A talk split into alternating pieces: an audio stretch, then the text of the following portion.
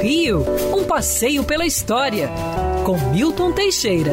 Bom dia, Mário. Bom dia, ouvintes.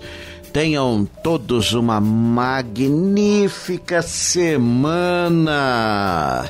Opa, hoje eu resolvi falar de Vinícius de Moraes, Marcos Vinícius da Cruz de Melo Moraes, que nasceu num remoto dezenove de outubro de mil novecentos e treze, na Gávea. Vinícius de Moraes era de uma família tradicionalíssima e parecia que desde cedo seu futuro estava destinado a se dedicar às letras e às artes. Ainda criança, se mudou para a Rua Voluntários da Pátria, numa casa enorme, e ele gostava de brincar numa árvore que existia no jardim dessa casa. No dia cinco de julho, ele brincou para burro nesta árvore e saiu, assim, de repente, sentindo-se movido por algo. Segundos depois, caiu uma bala de canhão do Forte de Copacabana na árvore, destruindo-a completamente. A partir daí, ele percebeu que tinha um futuro pela frente. Estudou no Colégio Santo Inácio, onde já era famoso pelas poesias e pelas músicas que compunha. É, conheceu ali figuras importantes que depois faria parceria com eles, como a família Tapajós. O Paulinho Tapajós foi seu colega de Santo Inácio. Dedicado, estudou direito, dedicado à carreira diplomática, não passou da primeira vez, conquistando depois o título de adido cultural. Se enobreceu pelo mundo e é interessante, ele já lançando livros de poesia, todos de temática assim, esquerdista, jamais foi punido é, pelo governo Vargas, que perseguia os comunistas, haja vista a qualidade e a alta intensidade de suas produções. Casou-se pela primeira vez com Tati de Belo Moraes. É, teve, dentre outros, o filho Paulo, falecido recentemente, e uma filha que depois seguiu a carreira de artes. Vinícius sempre foi de esquerda e foi hostilizado em Portugal por um grupo de estudantes. Em vez de fugir, enfrentou os estudantes, conversou com eles e no final terminou aplaudidíssimo.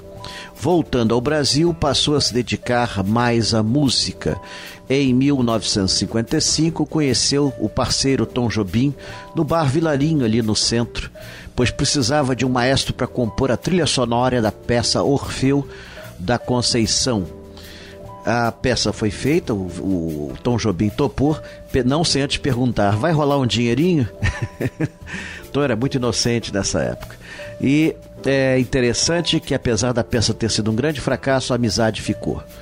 Os dois tornaram-se parceiros musicais e, por que não dizer, irmãos até a morte. Com, é, Vinícius compôs cerca de trezentas e cinquenta músicas, Tom Jobim umas duzentas e cinquenta. Juntos só comporam dezesseis, dentre elas Garota de Ipanema, de mil novecentos e sessenta e três. Eles ficavam na Rua Montenegro, onde viam sempre de manhã uma menina de quinze anos passar. Apesar das meninas de quinze anos naquela época não terem corpo feito, essa já era muito bonitinha. Nunca tiveram absolutamente nada com ela, nem souberam seu nome, mas fizeram uma musiquinha chamada Menina que Passa, que depois mudou de nome para Garota de Ipanema e tornou-se um ícone mundial. Hoje é a música mais cantada no planeta Terra, Garota de Ipanema, em todos os idiomas. A, a menina só veio a descobrir que era Garota de Ipanema em mil novecentos e sessenta e sete. Olha só que coisa. Convidado para cantar no Caroline Hall, fez grande sucesso em mil novecentos e sessenta e quatro. Vinícius e Tom, né, fizeram um grande sucesso, sendo que chegaram a fazer parceria com Frank Sinatra, que gostou muito de ambos e da música de ambos, que ficou marcada para sempre. Frank Sinatra, quando esteve no Brasil em mil novecentos e oitenta, cantou uma música em homenagem à dupla famosa. Vinícius não viveria para sempre, bebia muito. Expulso do Itamaraty, chamado de poetinha vagabundo, adotou os apelidos carinhosamente. Existem várias histórias cômicas sobre os dois. Uma vez eles viram é, um grupo de militares fazendo ginástica e prometeram um ao outro jamais fazer aquilo na vida. Bebiam muito. Vinícius não suportou. Em mil novecentos e oitenta, uma cirrose hepática levou-o para cantar no céu. Em mil novecentos e noventa e sete, seria a vez de Tom Jobim acompanhá-lo. Deve estar fazendo uma bela dupla lá em cima. É interessante, Vinícius foi casado nove vezes e sempre exaltou a beleza da mulher, uma coisa que está um pouco esquecida em nossas músicas.